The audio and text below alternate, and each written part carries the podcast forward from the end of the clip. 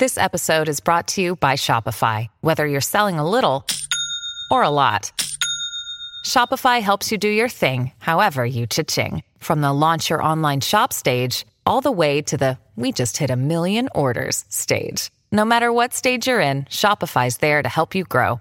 Sign up for a $1 per month trial period at shopify.com slash special offer, all lowercase. That's shopify.com slash special offer. Another day is here, and you're ready for it. What to wear? Check. Breakfast, lunch, and dinner? Check. Planning for what's next and how to save for it? That's where Bank of America can help. For your financial to-dos, Bank of America has experts ready to help get you closer to your goals. Get started at one of our local financial centers or 24-7 in our mobile banking app. Find a location near you at bankofamerica.com slash talk to us. What would you like the power to do? Mobile banking requires downloading the app and is only available for select devices. Message and data rates may apply. Bank of America and a member FDIC. When you need mealtime inspiration, it's worth shopping Kroger, where you'll find over 30,000 mouthwatering choices that excite your inner foodie. And no matter what tasty choice you make, you'll enjoy our everyday low prices, plus extra ways to save, like digital coupons worth over $600 each week. You can also save up to $1 off per gallon at the pump with fuel points. More savings and more inspiring flavors make shopping Kroger worth it every time. Kroger, fresh for everyone. Fuel restrictions apply. Hello and welcome to the Snooker Scene podcast. I'm Dave Hendon, and we are back after a mere six years. By public demand, uh, this is the first uh, in what hopefully will be uh, a new series of podcasts for the magazine Snooker Scene. I'm going to say this at the start because I'll probably forget later. You can subscribe to Snooker Scene if you go to our website, snookerscene.co.uk. And uh, let us know also what you think of the podcast, what you want to hear. We appreciate any feedback. You can contact me on Twitter at Dave Hendon. That's at Dave Hendon on Twitter. And let us know. I'm joined by the Snooker Scene editor Clive Everton for this first edition, and we're going to be talking about uh, all sorts of things. We're going to be talking about Kyren Wilson, who's just won the Shanghai Masters, came right through the pack to win that uh, in Shanghai recently. We're going to be talking about the new world champion, Stuart Bingham, and asking why players around the 40 mark seem to be doing so well of late. And we'll also be looking at uh, a feature in the new issue, the October issue of Snooker Scene, about Fergal O'Brien. And we'll be looking at the uh, survey that was done recently by Pro Snooker Blog, which some very interesting uh, questions and answers that Matt there on Pro Snooker Blog uh, got from his readers. So, Clive, Kyren Wilson, that was a bit of a story, wasn't it? Remarkable to, to, for a player ranked 54th to come through to a first uh, ranking title with a series of very good wins. Uh, came through three rounds of qualifying, a wild card round, then Joe Perry, Michael Holt, Ding Junhui, that, that was a marvellous win, a late night win in front of Ding's uh, own Chinese supporters. Then Mark Allen in the semi finals and an epic 10 9 win over Judd Trump in the final. What impressed me about him, obviously the way he played was fantastic, but he controlled his emotions really well. I commentated on the match with Ding for Eurosport, and there was no sign at any point that he was feeling the pressure. That's not to say he wasn't inside, but you didn't see it. And then, of course, at the end, you saw a release of emotion, which was fair enough. But in snooker, controlling the emotions is so important, isn't it?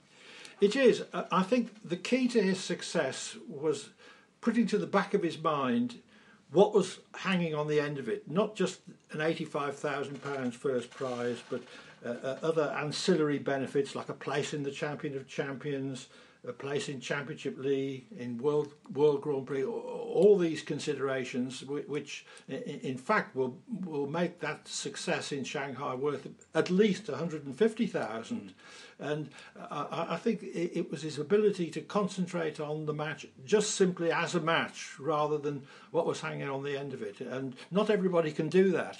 He seems very level headed, and that's going to be important going forward because in a way, it's done now. It's put to bed. You've won one, but he's going to be under a different sort of pressure. He's going to have expectations from other players, other people, but also himself. He would think, well, I've won a tournament now. I've got to keep improving. So the next few tournaments for him are going to be interesting to see how he gets on. When you've climbed Everest, you, you think, well, what's next? You, you, can only climb it again. There's, there's, there's, there's nothing higher. But uh, I, I, think that there may be a, a, a period uh, of adjustment, but uh, when, things settle, he will know that if he's done it once, he can do it again. Because there have been a lot of players who have won one and then they struggle to win another one. Dominic Dale said he won the Grand Prix '97, and he said, in a way, I felt I won it too early. I didn't know how to cope with winning, which he seems odd maybe from an outsider, but I kind of know what he means. And it took him 10 years to win another tournament. But again, Kyren, he seems, as I say, sensible. I don't think it'll go to his head. However, his, his results will be watched, though, won't they? They will. In the case of Dominic Dale, I think he never really believed that he was a top player. Um, I think, in a way, he was almost waiting to sort of sink back into the pack after winning the, the Grand Prix in 1996. Uh, I don't think that Wilson will do the same, but at the same time, you you've got to win matches as they come up, come up. You know, uh, if you if there's a match there, you, you you've got to win it, and then if you win a few in succession, you're in line to win another title. And of course, Dale, when he won it, he didn't have the advantage of the ranking system being as it is now. He had to wait till the end. I mean, he won it in would have been October. Had to wait to the end of the season in May to, to see any benefit. Whereas Kyren, if he does well in the next few tournaments, could even be in the Masters. So I suppose he has that immediate sort of uh, carrot dangling there. He knows that if he does well in the next few events, he could really possibly even be in the 16 by the World Championship. It's very good to have carrots uh, uh, and targets. Some players are inspired by them with other players, it makes it more difficult for them to get over the line in any one match if they realise what's hanging on the end of it. Mm. I guess for, for he's just got to be very proud of himself first of all, and, and just enjoy enjoy the win. But but obviously move on to the to the next tournament. He'll be in uh, well as as this podcast comes out, he'll have been in the qualifying for the international championship. Well, one man uh, who uh, needs no motivation is, is Stuart Bingham, the world champion. We're going to reflect on his uh, great win. I was wondering, Clive does he count as a surprise winner? Because we've had surprise winners before, Joe Johnson, Shaun Murphy, Graeme Dott, they've never won tournaments. But Stuart was a tournament winner already. So was it that big a shock that he won the World Championship? Well, not not an absolutely seismic shock, but uh, uh, let, us call it a, a, mini shock. In fact, uh, Stuart said himself that when he was going down the steps at the Crucible on the final night, he, he said, "Is this me?" well, it, it, it, it, it was, of course. Uh, he, he uh, came to a peak at the, uh, at the Crucible. We can certainly say that, and uh, uh, winning at the Crucible is another step onward from winning any other tournament. We can safely say. Mm. I think it's a sign of the respect people have for Stuart. There's been no backbiting at all. There's been no sort of criticism of him or any, any nastiness that you sometimes get when someone wins a big tournament. People are genu- gen- genuinely happy for him, aren't they? Because they know that the effort he's put in down the the way he supported the game. Well, he's world champion, but he's still one of the lads. Mm. He, he's still uh, a snooker player. Uh, I think he's had one or two problems of adjustment being world champion because he's got the Everest problem again. he, he's won the world championship. You know, to start again at the bottom is, is quite is quite difficult to do, but uh, and and he's not really produced his real A game uh, so far this season, but he's still not done badly. Semi finals in Shanghai, not too bad, and there's more to come. Mm. Yeah, he, he, I guess the thing he's got now is that every match he plays is, is suddenly high profile. You know, a year ago, some of his matches in Shanghai would not have been on television, but now pretty much every match he plays is on television, and that takes some adjusting to. You can't sort of, you know, sort of sleepwalk through a couple of rounds. You know that every every ball you, you, you take on, people are watching. I think Stuart's love of the game will carry him through everything. Fair enough, yeah, and, and that's the thing, isn't it? Even when you know when we recorded these podcasts before in 2009, we were down to six ranking events, but Stuart would be playing in pro-ams, he'd be playing in anything. If there was a, a tournament on in a club and he's walking past, he'd, he'd go in and, and, enter it. He just has that pure love, doesn't he, of actually playing snooker? Yes, uh, and there's nothing, you just can't beat playing matches, whatever they are. Uh, I think that the two, two matches is worth, you know, two weeks of practice, three weeks of practice. There are things happening in matches uh, with the mental circumstances to go with them that just uh, are not reproducible in practice. Mm. And also, the other thing to say about his, his Crucible success, it was a real tough draw. You know, you look at the, certainly the last three matches he played. Well, he beat, he beat Robbie Williams, then Graeme Dott, but then he beat Ronnie O'Sullivan, Judd Trump, and Shaun Murphy. I mean, that is that is a seriously impressive trio of scalps in any tournament, but certainly over, over the long matches there. I think the secret was that at last uh, Stuart started to actually see himself a winner on on uh, on the biggest occasions. Mm. Uh, perhaps before he felt a, a, little bit mentally intimidated, but uh, n- not anymore. He, he, got he got very close to O'Sullivan in the. UK uh, Championship previously, and in fact beaten him the year, the, the year before, and uh, it, it really sunk in with him that I can I can win this O'Sullivan or not. Yeah, Of course, one of the things about Stuart, and this is a, a common theme now in the game, he's uh, knocking on 40. He's 39 now, he's 38 when he won the World Championship. And uh, in recent years, there's been a number of players around the 40 mark have been doing well. Mark Davis, in particular, has played his best snooker 20 years into his career. Joe Perry, the age of 40, won his first ranking event, the Players' Championship last season. Various others in their 30s as well. At this age, players traditionally start to decline, but it seems the opposite is happening there with, with, with some of them anyway. I think the big question is, do they still love the game? And I think the answer to that is yes, they they do. The other thing is that in the bad old days, with only down to six six tournaments, each tournament was too much of an event for the all but the very very top players.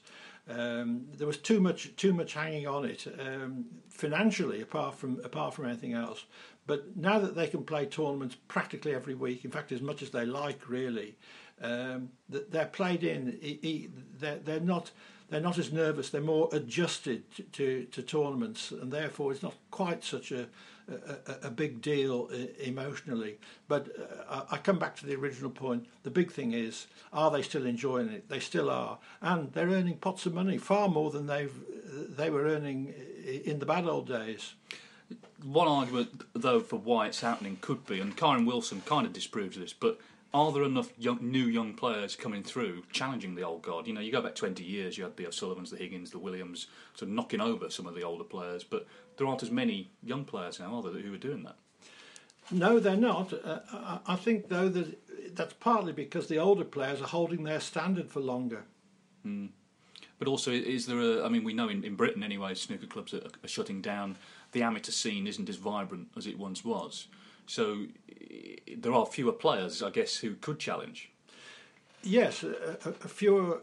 A, a total, the total number is fewer, and therefore, from that base, you're getting uh, fewer real prospects. Although they, they, they do exist. I mean, not far from our office, there's a boy called Taylor Fish, mm. who's only 14, uh, who's just made a maximum at Pockets, Kidderminster. Um, now, he's not actually won anything yet, but uh, a feat like that suggests that he pretty soon will. Well, let's hope he does, because with a name like Fish, you can imagine some of the headlines that you're, going to see. Um, well, one player who's uh, who's in that, that bracket of, of, players around the 40 mark, in fact, it's just over it. Fergal O'Brien, he was the runner-up in the in the World Seniors Championship. We've got a feature on him, an interview with him in the October issue of Snooker Scene. He's been a pro 25 years. He's one of only three players who he's still in the top 32 from when the game went open in 1991. The others being Peter Ebdon and Mark Davis. Fergal, uh, he's had a very good career, hasn't he? He's won the British Open, the Masters. He's still a professional. He talks in the in the feature about some of the ones that got away, but to still be playing and, and still be competing at the highest level, he's now Ireland's number one. Actually, that's a remarkable feat. Well, I'm beginning to sound like a, a recurring record. It's love of the game. Nobody loves the game more than Fergal. Uh, practices practices like a demon and uh, I think he'll be uh, on the circuit for a few years yet. You need enthusiasm to have gone to so many sort of qualifiers. They're not always staged in how should we put it the, the sort of uh, the great cities of the world. Either the qualifiers, they're not necessarily places that you would go to on holiday. And when you lose sort of five four at half eleven at night on the black, you must get in your car and think, oh, I should be doing something else. But I suppose that that goes away after a day or two, and you just think, well, this is what I love doing. It's in my blood, and I'll come back and give it another go. Well, I think any player who's had a serious career um, would ask himself after a bit, what is the alternative to this? And really, there isn't one. I mean, it's a pretty good life, really. Okay, you know, you can't play at the Crucible every day. You know, some days you're playing on table six somewhere in Eastern Europe, uh, or uh, even table seven. uh, but but but but it, it's the, it, it's it's their life. They would be lost without it. Mm. At Fergal, British Open was his was his great win, and he talks in, in the magazine because he's quite feisty. I don't think people realise he's quite outspoken, and he said that he was inspired by the fact that he wasn't picked as a wild card for the Irish Masters. He was in the twenties, and Michael Judge was something like sixty, and he got the wild card, and Fergal didn't. And he said it annoyed him so much. He said I was determined to win a tournament, so I could then make a speech lambasting the decision. it, it, turned out he did win the tournament. He just didn't make the speech because he was so so happy to win it. But sometimes you need a kind of driving force like that just to sort of fire you up a bit, don't you? Well, motivation comes in some mysterious ways.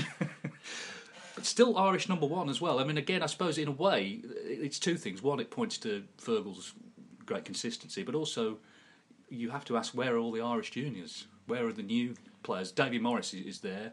but not that many others. Well, Fergal made this this very point. Uh, the, the the base is, is not as wide. Uh, uh, the base of snooker players is not as wide in, in, in his in his country, and therefore uh, there's a reduced chance on the law of averages of a, a real world class prospect emerging. Mm. I think a, a lot of uh, any young kids in Ireland would do well to look at Ken and Fergal. They both look after themselves, and Fergal, you know, is not a hellraiser at all by any means, but also. And this is another theme that's come into snooker personal fitness. He's joined a running club. He tells us he's pretty quick, which uh, may surprise a few people. But uh, again, that's that's something that you, you, just didn't used to see in snooker. In the 1980s, it wasn't very common. You'd hear, I've, I've, just been in the gym or I've been for a sort of five mile run. It just didn't happen, did it? Well, it, it would have been regarded as the height of eccentricity. but again, I suppose I suppose Ronnie O'Sullivan has sort of pioneered this to, to a pretty extreme level. I mean, he, he runs a hell of a lot but it, it, does seem to make a difference because you do need energy, don't you? Particularly with so much travelling. It's not just the playing; it's the travelling as well. Oh yes, uh, it's not so much. It's not so much playing the matches; it's what go, goes with it all. The the, the other thing uh, that um, uh, has developed so much from the from the eighties, certainly from the seventies, is, is, coaching. The, it, the, received wisdom used to be, oh, if you're a good player, you don't need coaching. Well, uh, that, that's certainly not the case now. Everybody's looking for that tiny incremental improvement, that extra 1%, which could make all the difference.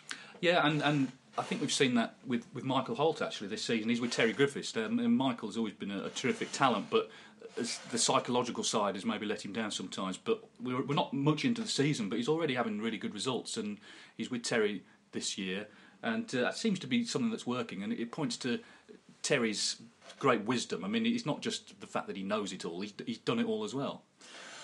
I think that Michael Holt's problem is not technique. He can play all the shots. Uh, the problem is not getting down on himself, uh, not getting impatient with his own shortcomings. In short, a, much more rounded and sensible uh, mental approach, and, and Terry's just the man to, to help him get that. Yeah, Michael actually he, he fulfills a lot of the things we talked about. He's in his mid mid to, to late thirties and he's well into the physical fitness as well. And now he's got Terry on his side. Uh, well, interesting to see how he gets on this season. We're going to move on now to the Pro Snooker Blog uh, survey that Matt Huart uh, did on his uh, on his excellent website, Pro Snooker Blog. Now, obviously, this is read by snooker fans, so it's not like just stopping people in the street uh, and asking them. It's uh, it's preaching to the converted to a degree, but it was still interesting to see what people felt. And what they felt, broadly speaking, was that they actually are pretty happy with the state of the game, resistant to too much sort of artificial change. I mean, the one thing that people don't want changed is the game itself. We've had sort of variants here and there, the six reds, power snooker for those with long memories, um, and various other things. But it seems to me, Clive, every sort of attempt to, to mess with the game has basically not worked. Well, no, uh, because it's it, it's such a it's such a great game. You can have you can work on the uh, length of matches. We've got tournaments which are best of seven, best of nine, then longer for the UK, uh, and even longer for the World Championship. Uh, best of seven is, a sprint, uh, but uh, the sort of matches I prefer are the ones uh, where you can have twists and turns in the narrative, the slow burns, the accumulating dramatic tension.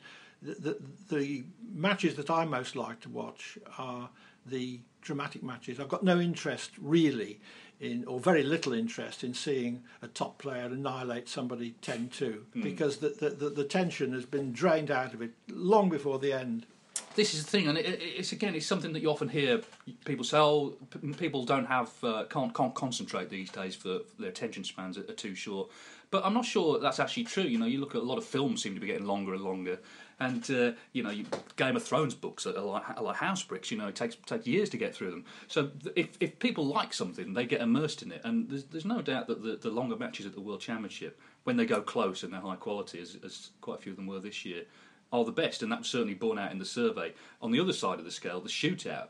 I was interested in, in this because uh, he asked, uh, "Do you enjoy the, the shootout?"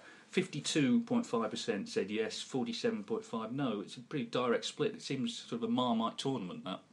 Yeah, I, I don't think it does any harm. Just one one a mm. year. It, it's something different. It's it's uh, it, it, it's a fun tournament. Uh, uh, if you can call any tournament carrying pretty substantial prize money uh, undiluted undiluted fun. What I don't like about it is is the the, the crowd get overexcited. They they get raucous. You, you know, you encourage audience participation, and uh, you, if you give them an inch, they'll they'll they'll, they'll take a yard. But uh, I, I, see no harm in in the in the one frame shootout. I I quite enjoy it, but uh, I, I wish the the, the crowd sometime would be a little bit more moderate in their enthusiasm. Yeah, well, the survey, if I can find uh, if I can find the answer, the survey said the same thing. They said they didn't want more rowdiness. I mean, the point about snooker crowds is uh, ninety-two point six percent. I've just found it say they were against rowdier crowds.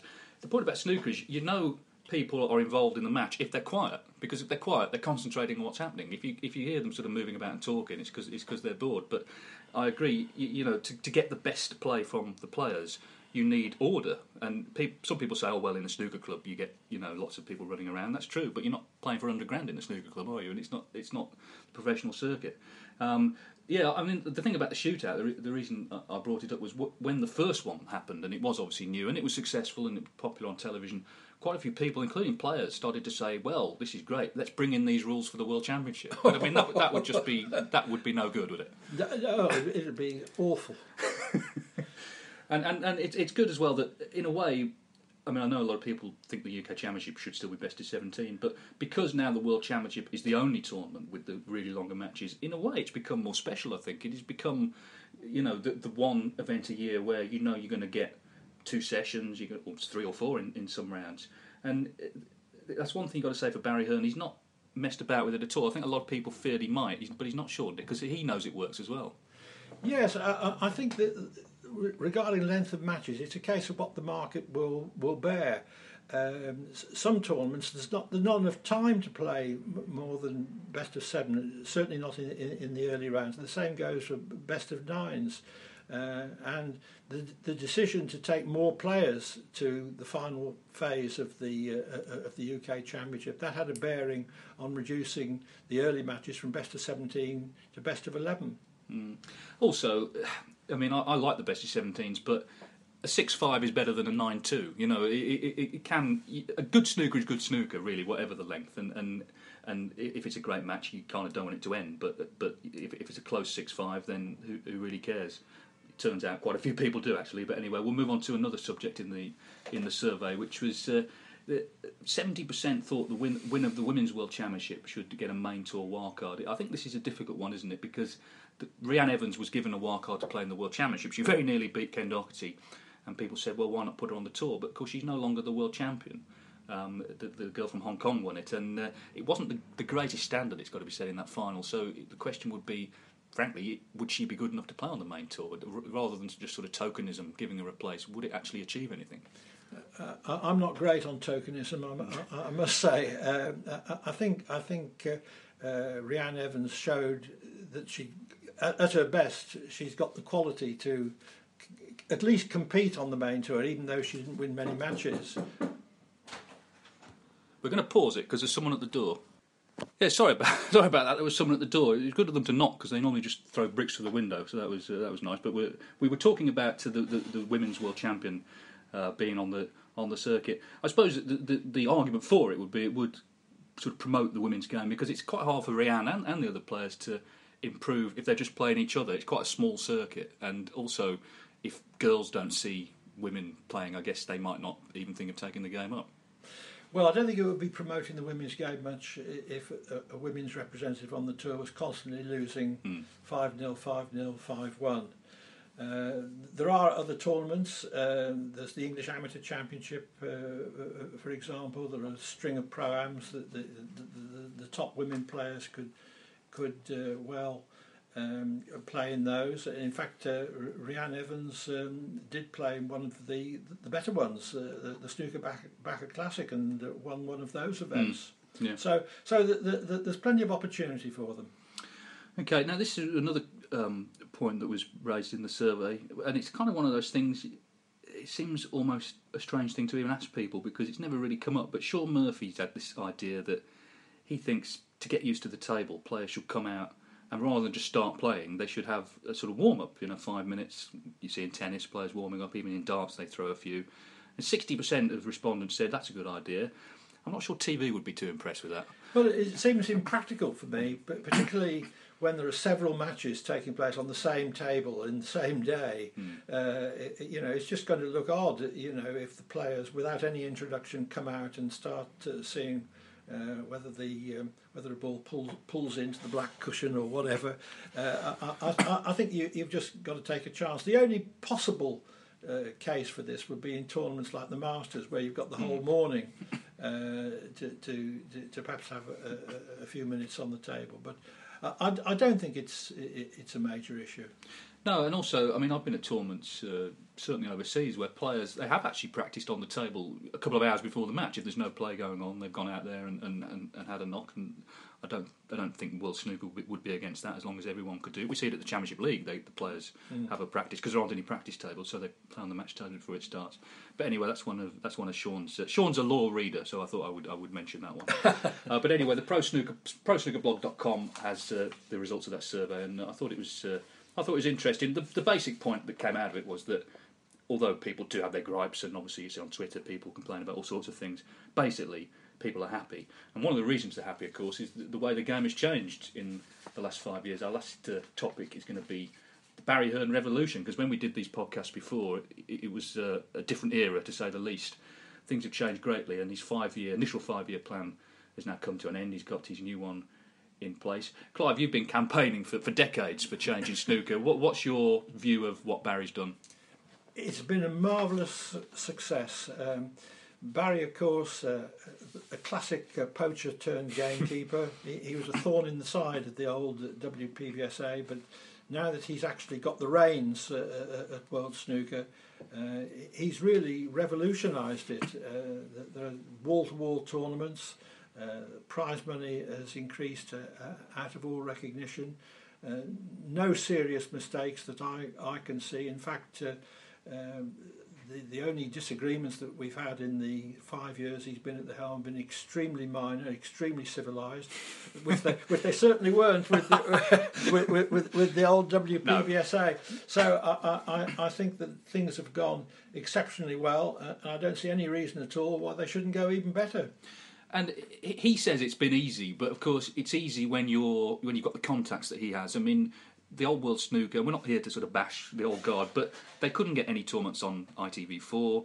They couldn't get tournaments in Germany, even though it was clear that there was a market. And and yet Barry's come in and, and very quickly. That was the thing that impressed me. Very quickly, tournaments just cropped up, seemingly out of nowhere. But of course, it takes years of, of building the contacts and the experience to actually put these events on, and crucially also not lose fortunes doing it. Well, he was well established in the world of uh, television sponsorship through uh, his entrepreneurship in, in, in other sports, and uh, classically as well he, he knew something, actually knew something about, about snooker. In the old days, on the WPBSA board, you, you either had players who knew very little about business or businessmen who knew nothing about players, about, about snooker. Mm.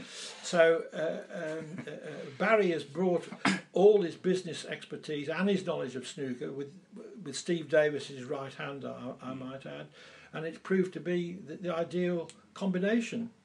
And also, he doesn't sit still, does he? He's okay. The five-year plan is, is up, but there's a new one in place, and he continues to innovate. Next season, we're going to have the three new British-based tournaments: the Irish Open, Scottish Open, and the English Open. The new European Championship. It's important not to just think, "Oh, it's all solved now." You've still got to actually come up with, with fresh ideas to, to keep it going. Well, he, he, he's done that. He, he's use his experience in other sports. Uh, he, he, looks at what's happening in the, the world of television, what, what's attractive, what isn't, and um, I'm sure that the that next season with with the new with the new tournaments will be even better than this, and, and I think it will also be higher profile. Yeah, the one criticism you do hear of him, and he might even own up to this, is that if he says something's right, is right, and he, he doesn't necessarily care if the person he's talking to disagrees. It, in some ways, that's quite refreshing because we've, we've in over the years we've had such a sort of committee-based approach where everyone's got to be sort of kept happy. I suppose his attitude is, well, to the players certainly, you know, I'm putting on the tournament, you play, and them get on with it. Yes, he does. He does say that, but but he he, he does listen to uh, criticisms, observations, and uh, I think that they they may make a difference in his thinking somewhere along the way. But at the end of the day, he makes the decisions, and that's it. And that's how it's got to be.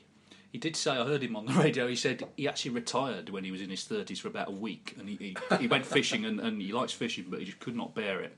And you know that's the point. He doesn't actually have to do this, does he? He's in he's in his sixties. He's got enough money to, to just go and lie on an island somewhere. But he clearly he, he, loves getting up in the morning and just going off making deals.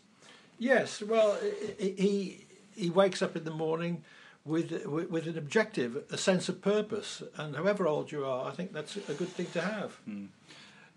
So, what snooker's sort of immediate future, the, the next few years? It seems it seems rosy enough, but we know that it's sort of at the mercy of certain things. I mean, you look at the Chinese economy, that's cost uh, tennis and golf a couple of tournaments, so we can't necessarily take it all for granted. Do you think that possibly looking to, to different markets, you know, they've talked about the Middle East for a number of years, haven't quite got an event on there, but is, is that the answer to keep on looking at new territories? Well, uh, of course you have. You, you, you, you've got to look to see where you can expand the game uh, and uh, uh develop a, a, new market. But I, I think the, the big um, problem which snooker has in Great Britain is the lack of national newspaper coverage mm. because unless it, unless it's in the papers, you know, people tend to think, oh, this is not very important, uh, and uh, it, it's very difficult to to get uh, national newspaper sports editors uh, to change their mind and and give um, give snooker what I think is its due. That's possibly one one of the problems with problems is maybe the wrong word, but one of the issues with the new tournaments, if you if you ring up a newspaper and say it's the international championship this week, they're, they're entitled to say, well, what's that? Because it, it, doesn't have a history like the UK Championship, the Masters, the World Championship. That people know what they are, so it's quite hard to just establish a new tournament. Maybe that'll come in time, although the British press just don't seem interested at all in snooker. No, but but there are ongoing narratives between between the players. Lots of lots of lots of rivalries. Who's going to be number one? You know, is. is uh, Judd Trump going to make a, a, century of centuries this year. He, he, he's, he's only made 15 so far, but uh, I, I, I, think that uh, with, with, the tournaments um, gathering pace with more of them, I, I, think he might well go close. Uh, all, all, these things, there, there, are stories about, there are stories to tell. Every player uh, uh, has a story to tell, and it's very frustrating that the, the, the national press won't wake up to this your enthusiasm, Clive, doesn't seem to have dimmed in the in the in all the years. Forty four years now you've been editing Snooker Scene. You, you you still still like it as much as ever. Again, uh, it, it's waking up in the morning with a sense of purpose, and uh, I, I, do. It, it is satisfying when things go in the right direction, and maybe I've helped give them a push uh, here and there. I, I do love the game. Uh, I, started playing when I was 14. Uh, I, I, don't play. I don't play snooker anymore. I still uh, play a, a, a, little bit of billiards, but I think it, it, gets in. It gets in your blood. Okay, well that's a, I think a, a good point to end on. Just to remind you, you can subscribe to Snooker Scene if you visit our website snookerscene.co.uk and let us know what you think of this podcast. Sorry that we had uh, someone turn up at the door. We couldn't help that. Um, but yeah, let us know. I'm on Twitter at Dave Hendon, and uh, we'll be back with you for a new episode very soon. Thank you for listening. Sports Social Podcast Network.